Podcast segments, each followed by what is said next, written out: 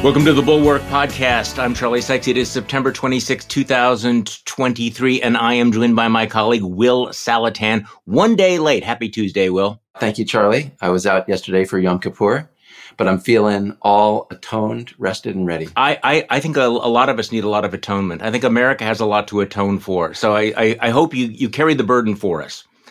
Okay, so where do we start today? We have the President of the United States out on the picket line. We are headed toward a shutdown this week. Also, the beginning of the Biden impeachment hearings. What could possibly go wrong? But I have to say that I am obsessed with two stories today, and I'm not sure which one I want to start with. You know, number one, a moment to reflect upon MAGA world's obsession with masculinity and masculine courage.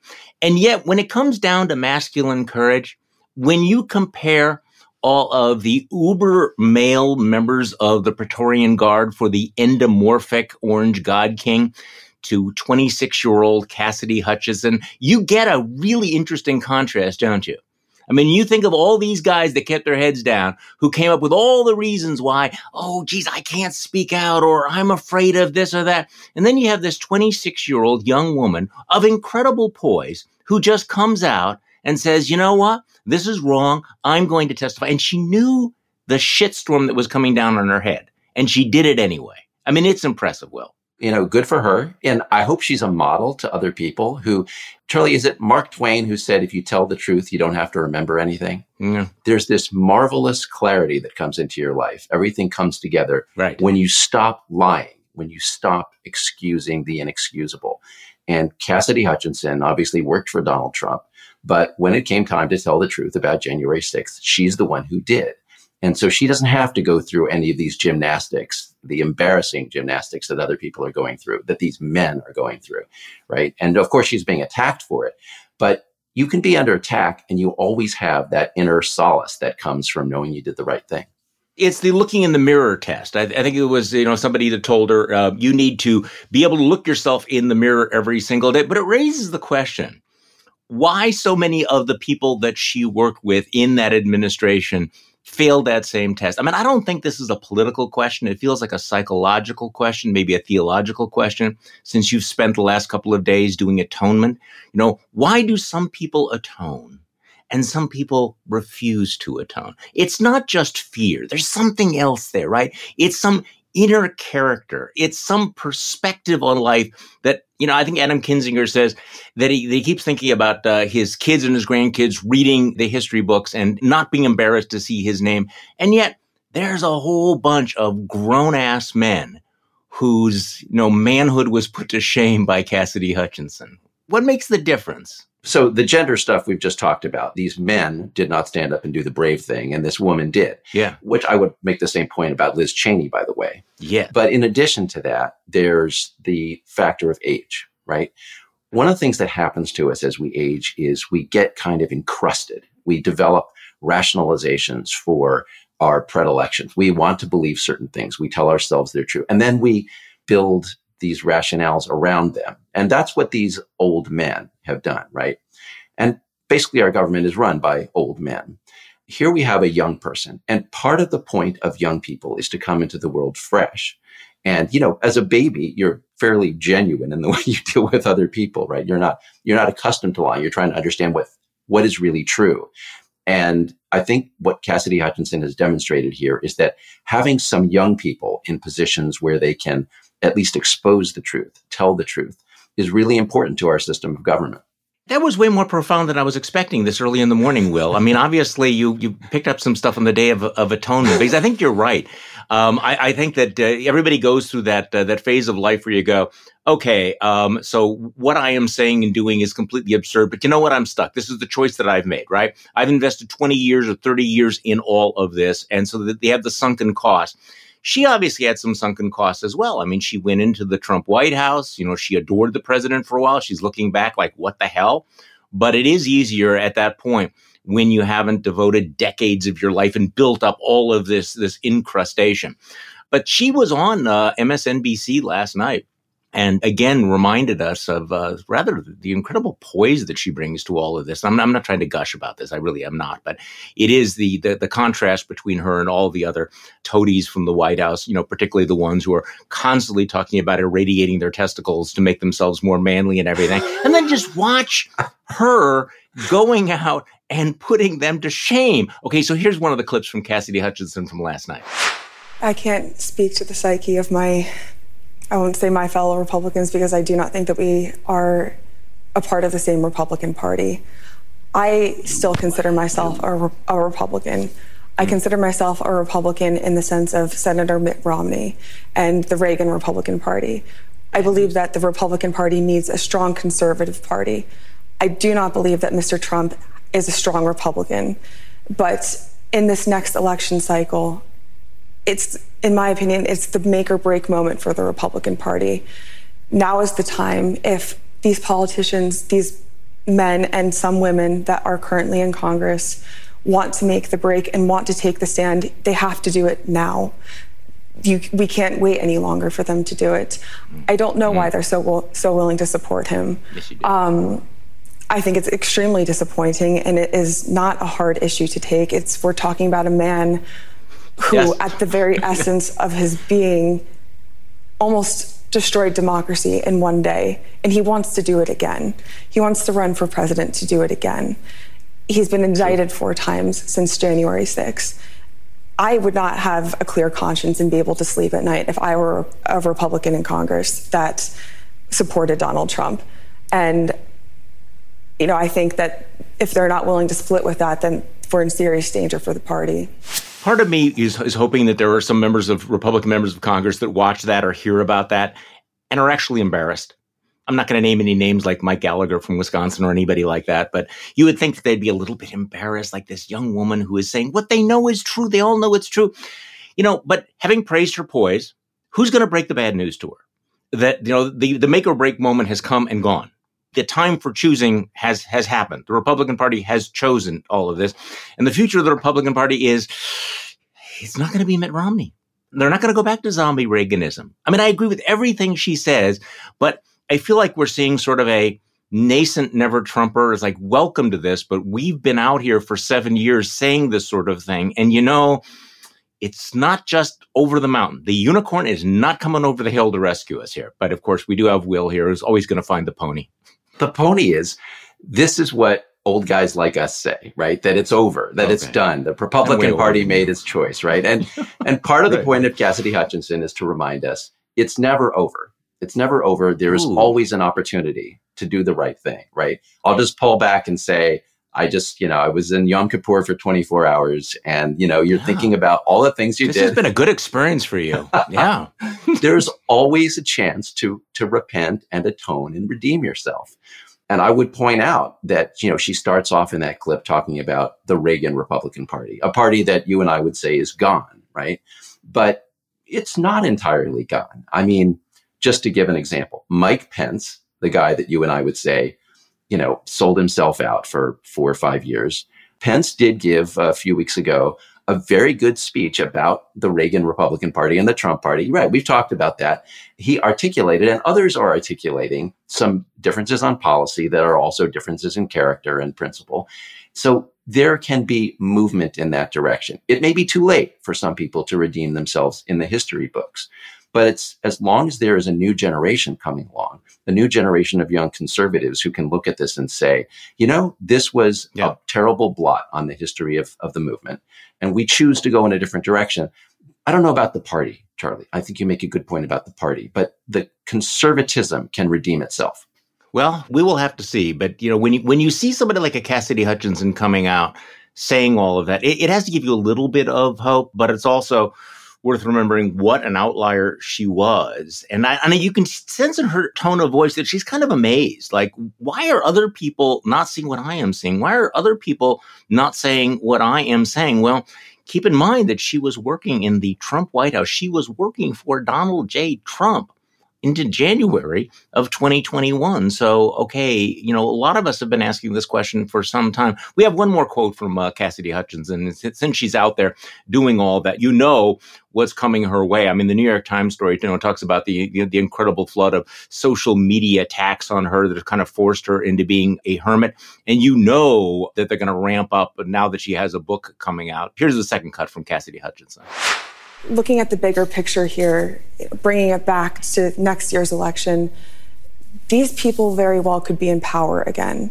And do we want people who have already shown that they're willing and want to overthrow an election, a duly elected president, mm-hmm. which is the pinnacle of our democracy? Do we want to put people like that back in power? Do we want to put people back in power that have mishandled and have been showed to mishandle the most sensitive national security secrets that our nation has? You know, that's the question that we need to ask ourselves. Yeah, I'm willing to ask that question. Will, I wasn't planning on asking you about this because the polls were getting a little bit boring. But I mean, the polls are, let's leave aside the Washington Post poll, right? I mean, the one that shows, you know, Trump ahead by 9 points. I think that was an outlier. But all the other polls are showing that this is going to be a close race, that Americans are kind of looking at these two guys and scratching their heads and going, yeah, maybe we got to give the guy another shot. So I'm sorry to use the phrase. People are saying, why do you keep using the phrase bedwetting? It doesn't seem like an appropriate, well, you know, okay, you know what I mean. There's a lot of Democratic bedwetting about this. What do you make of these polls? Joe Biden seems to be historically unpopular at this point. Got a lot of negatives, a lot of angst out there. What's going on with you, Will? Here's where I really want to make a point to some of the progressives who respond to people like you and me on social media. Some are followers of this podcast. There's a lot of dismissal of the Washington Post poll. Now, the Washington Post poll is an outlier, right? Yeah. It artificially inflates Trump's number to 51%. Trump is not up 9 points on Biden, but he is running even with Biden. Yes. If you look at the average, that's what he's doing, right? It is not just the Post poll. The NBC just had a poll that just came out, right? And they show, again, Biden's approval is in the toilet. Basically tied. He's right. And Biden has lost a lot. He's lost a lot with Black voters, Latino voters, people with a high school education or less. So it's not just about this poll. And poll denialism, I'm starting to see not just criticism of this particular poll on the head-to-head number, but people are dismissing polls when they don't like the results. Okay, so this is a general problem. And look, part of the sickness of Donald Trump is not accepting negative feedback, not accepting information that says, you lost an election, right? Mm-hmm. So a poll is not an election, but it is a warning. It is talking to Americans. It can be a quasi-reality check. Absolutely. Right? The question is, how do you respond to the reality checks? Do you go deeper into your bubble of denial?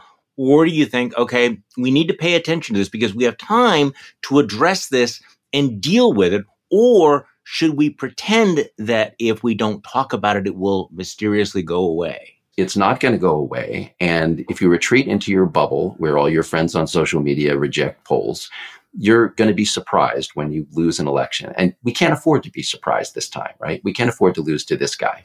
No, we can't. And I know people don't like us talking about Joe Biden's age, but I did actually come out yesterday with a formula for Joe Biden, which deals with the problem of Donald Trump, but also, you know, Joe Biden, how do you address it? And my take is basically that Joe Biden needs to say something like, yes, I'm old, but he's crazy and he's dangerous. Okay, yes, I am old, but this guy is deranged, he's anti-democratic, and he is fascist adjacent. Right. You know, just like own it. Okay, I'm the old guy. This guy is the absolute menace. Just basically boil it down. Okay, by the way, we were talking about Cassidy Hutchinson, and the reason you know that they're going to go crazy about her is because you know that there are certain targets for the MAGA world that they just cannot resist. And there's something about young women that apparently triggers them. Have you seen the latest MAGA jihad? They're going after Taylor Swift because she, no, seriously, I don't know whether you saw this. I mean, you almost have to have visuals for all of this. So you have Sean Davis, one of the founders of The Federalist, saying, yeah, her music sucks because, of course, you know, she's woke now.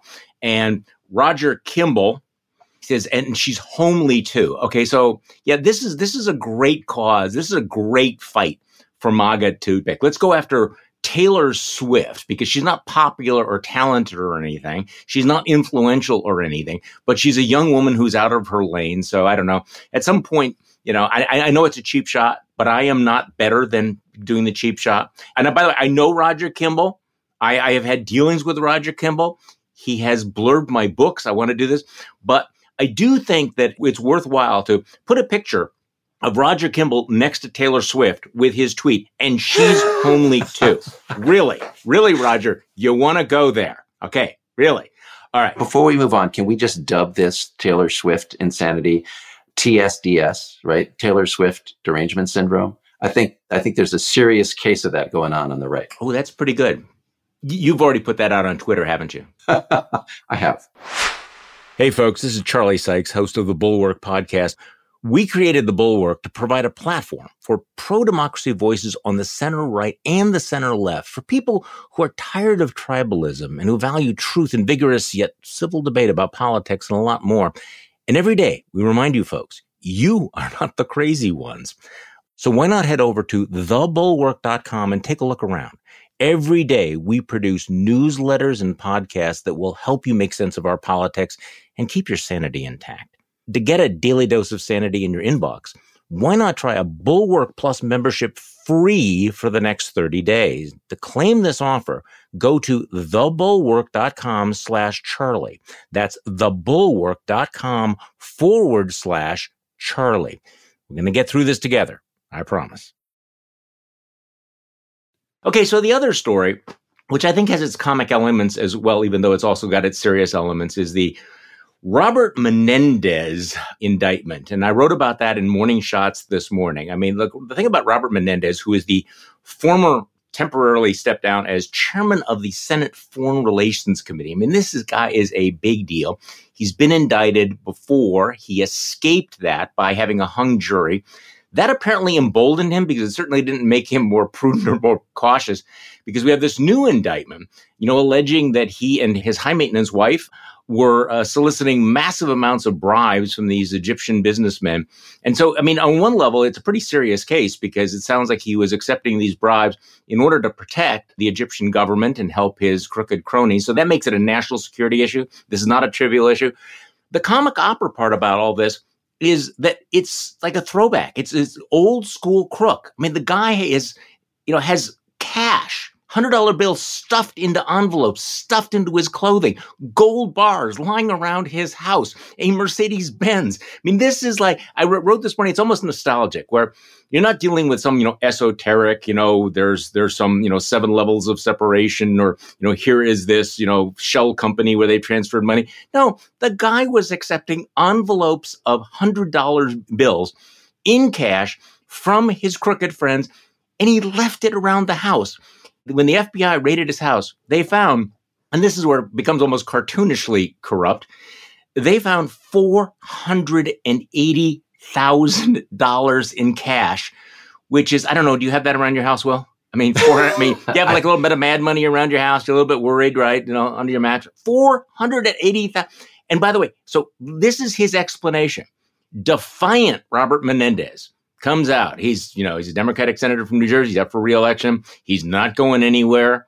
And so all the headlines use the word defiant. This is his explanation. Let's play a little bit of this.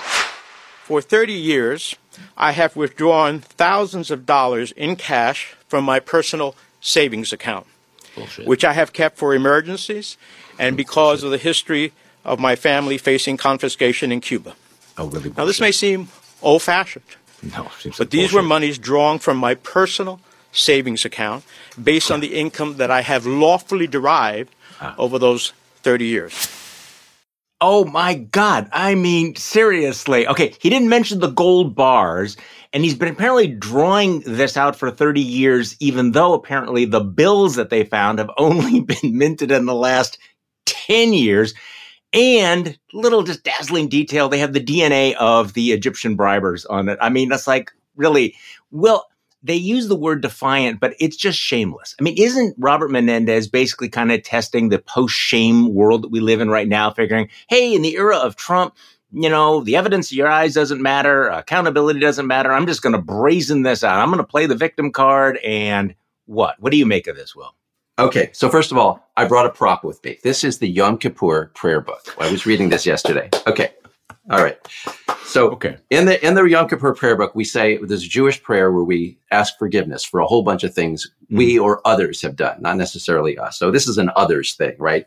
The list literally includes, Charlie, the ways, speaking to God, the ways we have wronged you by offering or accepting bribes. That's literally in the prayer book. Wow, so, okay, that seems very specific. Yeah, there's a little problem, though, Charlie, right after that, the harm we have caused in your world by profaning your name in public. So we'll set, that'll be for you next week. But let's go back to the bribes. So the prayer book says, and the Christian tradition says, seek forgiveness for wrongs you have done, including bribes, if you've done bribes.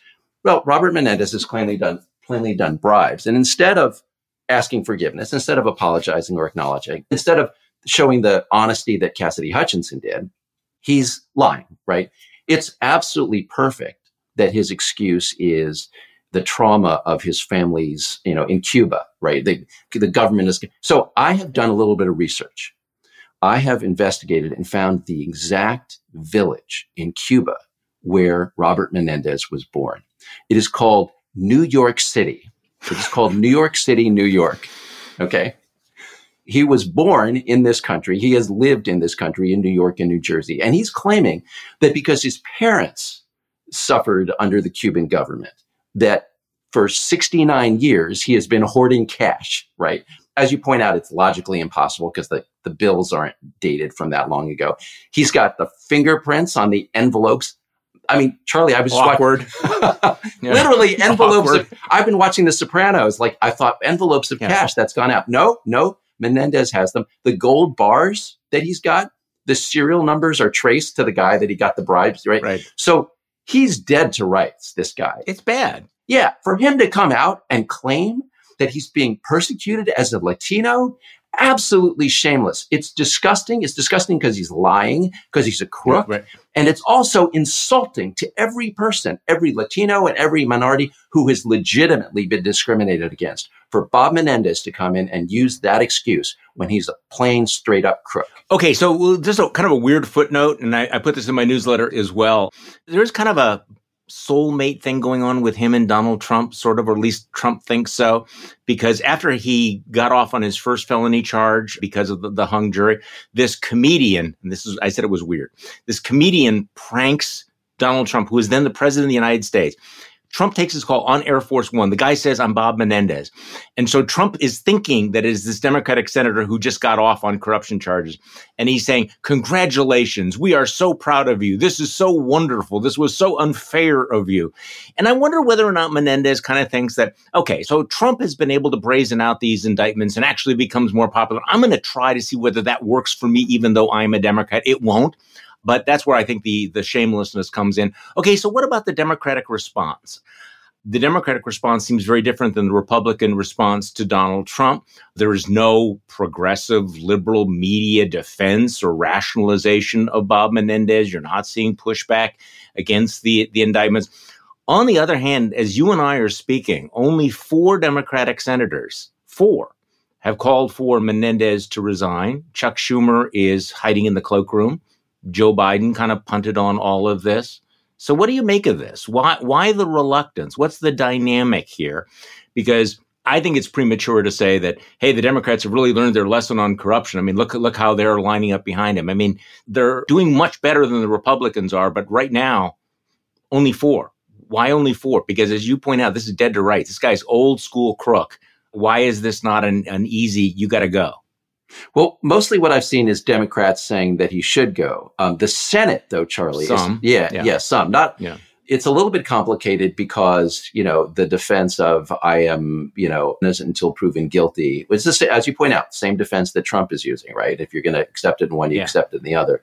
The Senate is a particular kind of club. Very clubby. Right. It is a big problem that senators tend to stick together. Now, right. In this case, you have the interim step that he was forced out as chairman of the Foreign Relations Committee. Temporarily. Right. And that's only by rule. That's because the Senate has a rule. If you get indicted, you have to step down. Yeah. He has suffered a consequence It's not quite the same as impeachment, but it's a political measure. It's not a legal measure. So, look, I don't want to make excuses for this. Menendez is a crook. More Democratic senators should come out and say so. However, and they will, I think, yeah. Right. But I would point out, Charlie, that at that press conference where Menendez came out and denied it, he had a bunch of people behind him, and none of them, they were friends of his or people who had, he didn't have a single political figure behind him. Nobody came out and stood behind him the way that Lindsey Graham and other Republicans stand next to Donald Trump as he's under indictment 4 times. No, I think that's important. And I think that there's a lot of sort of like looking around who goes first in all of this. I think the four, John Fetterman, Tammy Baldwin from Wisconsin, the new senator from Vermont, and Sherrod Brown from Ohio. So Sherrod Brown from Ohio and Tammy Baldwin are both up for reelection. In New Jersey, all the Democrats seem to, with the exception of Cory Booker, so far as of this taping, have said that he should step down because, you know, in New Jersey, they understand what a threat he poses.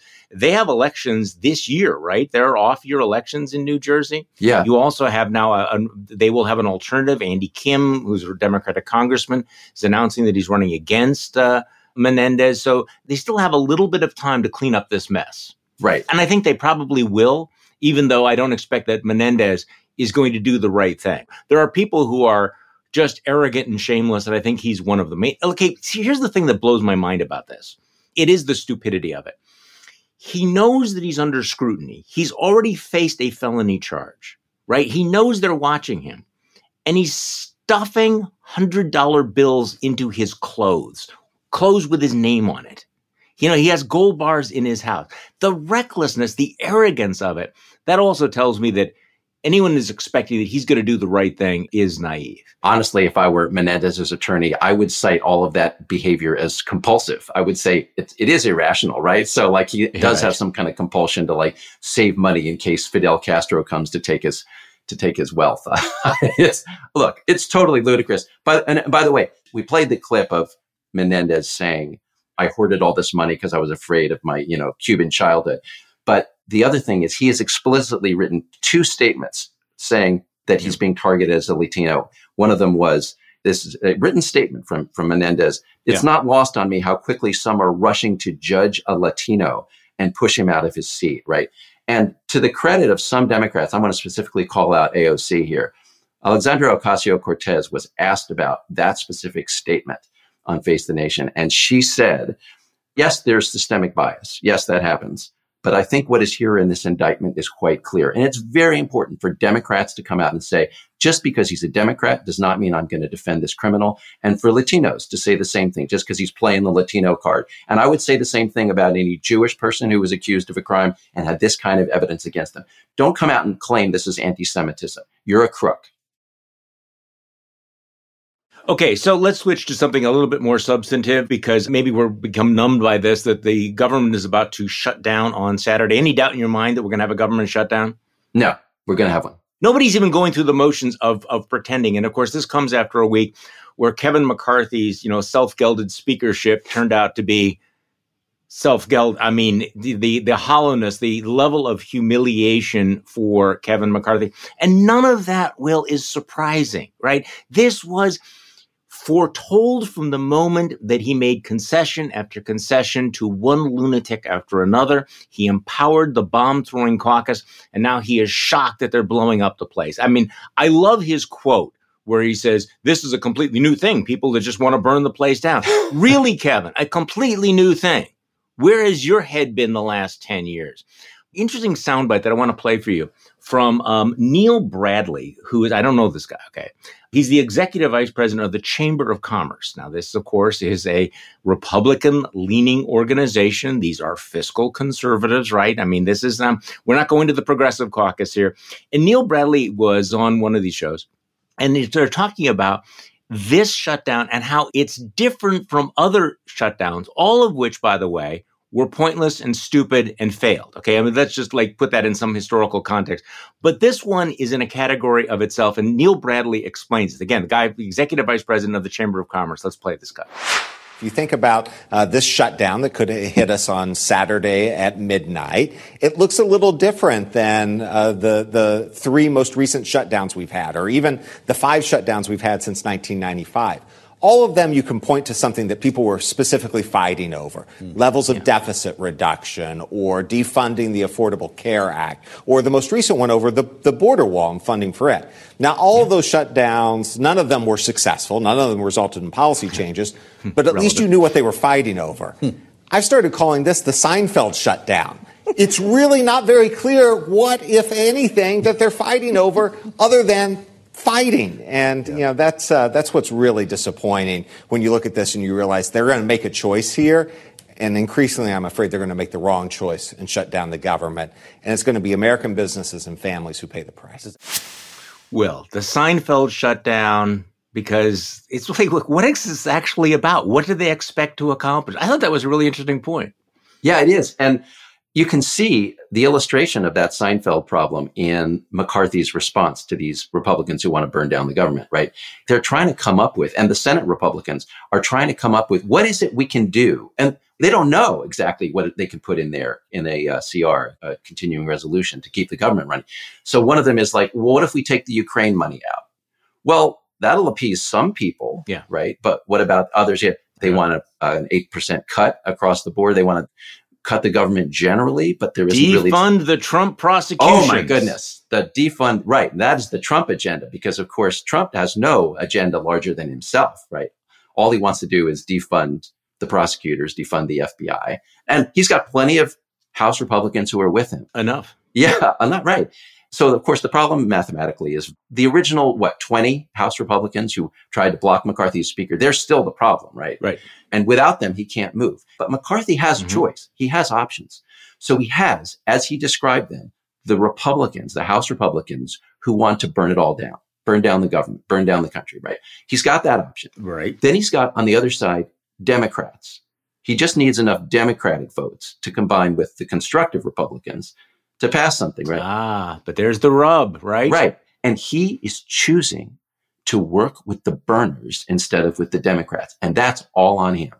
Yeah, but does he have a choice here? And again, I don't think he has a good choice. I don't think there's a good option for him because, if he wants to actually govern, if he wants to keep the government open, which you would think is one of the fundamental first priorities of the Speaker of the House of Representatives. If he really wanted to do that, he would, in fact, work with some Democrats, find some moderate Democrats, put together a bipartisan coalition to, run America. But if he did that, then he would be accused of betraying the Republican Party. He knows that he hangs by that thread of the favor of Mar-a-Lago. He knows that Donald Trump is sitting on that golden toilet thinking, I can end Speaker McCarthy anytime, and so he can't do it. So I love the one headline that says, Trump breaks with McCarthy, demands complete shutdown of government. And so here's McCarthy, who sold everything to curry favor with Donald Trump, every ounce of self-respect that he had left, and he didn't have that much left. And here's Donald Trump just basically throwing him, under the bus again. But I don't know what he's going to do here. One reason I wanted to play that Neil Bradley phrase is he actually said something that I've said before, that at some point you ask, what are they fighting about? And you can't come up with a really good answer because we've reached the point where the fight is about the fight. It's not about winning something or accomplishing anything. It's about fighting. And so you see from the point of view of the bomb throwers that there's no way that they're going to get what they want. And then there's no way to give them concessions to buy them back into rationality because really all they want is the chaos. They want the outrage. This is their coin of the realm. Matt Gaetz knows that he is relevant. He's going to raise money. He's going to get clicks. He's going to become more famous. The longer they fight, and it doesn't really matter what they're fighting about as long as they're fighting. I mean, I have seen this again and again and again. And when you ask, well, boy, this seems irrational because they're going to cause all this damage and they're not going to get anything for it, you're missing the point for them. Just ginning up the outrage, ginning up that sense of betrayal on the part of the base and punching somebody in the face is really all that it's about. And in addition to that, this mentality of just wanting to cause chaos and be fighting all the time and to show your base that you're fighting does not depend on being in the majority. In fact, it's easier if you're not in the majority, right? So the normal political incentives don't work here. In a normal world, if you had people serving in Congress who actually wanted to govern and make policy, right? McCarthy could say to Matt Gaetz, look, if you shut down the government, we're going to lose Mike Lawler. We're going to lose, Brian Fitzpatrick. We're going to lose a bunch of these other Republicans in swing districts. And then we'll be back in the minority. Why should Matt Gaetz care about that? He's hosting Newsmax. He's a pundit in training. That seat that Matt Gaetz has is just a platform for him, like being a host on right-wing media. So if Lawler and those other guys go down in the election, Gaetz is fine. So McCarthy has no leverage over the burners. He has no leverage because they just don't care about being in the majority. This is very insightful. There's almost a certain, you can sense, a nostalgia for irrelevance, because when you are in the minority, you can do or say anything without any consequences at all, right? You are irrelevant. You can be as performative as you want. So there's something a little bit annoying about actually having the responsibility of governance. So people like Matt Gaetz, they're completely all right with not having any real power or responsibility because it's all the show. And this is part of this world that we live in, where if you understand that the dominant part of the Republican Party is the entertainment wing, all of this makes sense, as opposed to the governing wing, where people sit down and go, no, we want to have this policy and this policy and this policy. Okay, so can we move on to the picket line? Sure. This is an interesting moment. And this is historically significant that the president of the United States is going to be flying an Air Force One to Michigan, and he's going to join the UAW picket line. This is, as far as anyone can tell, the first time a sitting president of the United States has joined strikers on the picket line. This strikes me as a little bit risky, because if this strike spirals out of control or does damage, this could come back to bite him. On the other hand, without venturing an opinion on the merits of the strike or the issues here, it also strikes me as a risk worth taking for Joe Biden, because, and we've talked about this before, I've talked about this with Rui Teixeira, the working class is now a political battleground. And Joe Biden is signaling that he is not going to concede this populist working class agenda to Donald Trump, who is prepared to demagogue it. And so he of the golden toilets is going to be parachuting into Michigan as well, claiming that he is the champion of the working man. And Biden is saying, no, I'm not having it. So your thoughts on Joe Biden joining the picket line? I think it's very risky, but it's one of those risk-reward calculations. What do you think? How do you balance it out? Well, I think this is a straight up trade of policy for politics. From a policy point of view, you should, the White House should want the president, from the policy standpoint, to stay out of this. Send the labor secretary, to send somebody else, but have Joe Biden be available to broker something, right? But politically, you're exactly right. Biden needs to go there. Michigan was not as close as some of the other states, not as close as Wisconsin, but it was close enough that he needs to be careful. And Biden won a majority, but not a very big majority, like 56% of the union vote against Trump. So Biden has problems among UAW workers, not the union itself so much as the workers, and among unions in general. He wants to show his solidarity. He's right to go there in terms of shoring up. Politically, he's right to go there. It's interesting to me, Charlie, that they're both going to talk to the auto workers, but Biden is going to talk to unionized workers. And Trump's going to a non-union shop. He's going to an engine parts supplier nearby. So Trump is trying to circumvent the union and talk directly to the workers. And this raises a very big problem for the left, which is, how do you connect with workers when the union, it used to be that if you had the union, the support of the union, the Democrat did, then that would bring the workers with them. Right. That's not true anymore. And the UAW itself has not even endorsed Joe Biden, is holding back, although they're very critical of Trump. And I think part of the reason is their own workers, a lot of them are siding with Trump. And Democrats have to ask themselves why that is and how to bring them back. No, I mean, and this is something, again, that Rui has been talking about is like, look, the working class used to be a central part of the, FDR Democratic coalition. And this is where you've seen a lot of erosion. And a lot of it is cultural. There's a lot of other things that are going on here. It's not just about union versus anti-union. It's about who is in favor of the workers. And look, there are some policies that are in play here. I mean, there's a lot of performance art here, but also one of the issues, and I know that some people aren't going to want to hear this, is there is tension between the green agenda and the working class agenda, or even the UAW agenda. You know, the push to, electric vehicles may be good for the environment, but let's leave that aside. But on the other hand, if you're a UAW member, you're looking at that and going, okay, but this makes me nervous because it's also going to mean fewer auto workers because the EVs take fewer workers, and those jobs may be moving to non-union parts of the country. Donald Trump continues to lie about this, saying that all of the electric vehicles will be made in China, which is not true. But you can see how he's playing into the globalization, playing the populist card. Look, these environmental policies are going to take your job. They're going to destroy your job, and they're going to empower the Chinese. Whatever we might think about the merits of it, and I think he's lying about it, it resonates with working class people in Ohio and Wisconsin and Michigan. So that's why I do think that it's the right thing for Joe Biden to join the picket line, but that doesn't eliminate the tension between these agendas. And so he's going to have to do a better job of explaining how they are not irreconcilable. Your thoughts?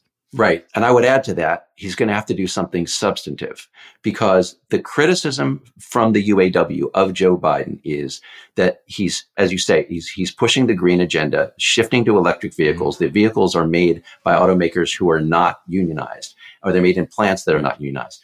So I think the underlying question for Biden on a policy level is, what is he going to do? Is he going to do something from the position of government to help push unionization into the plants that are going to be making the electric cars? Because the unions have established themselves in the gas vehicles, right? Those plants, they've unionized. And if Biden does something in that regard, then I think he'll win more of the union support. The transition is going to be unfolding over a decade, right? It's like 10 years from now that you're focusing on the union aspect of this. I'm focusing on the working class aspect of this. So if you looked at, and I don't know the answer to this question, okay, so if you looked at the working class, the blue-collar working class in America, what percentage of them are unionized? Don't know. Okay, not a huge number. So it's not just union, not union.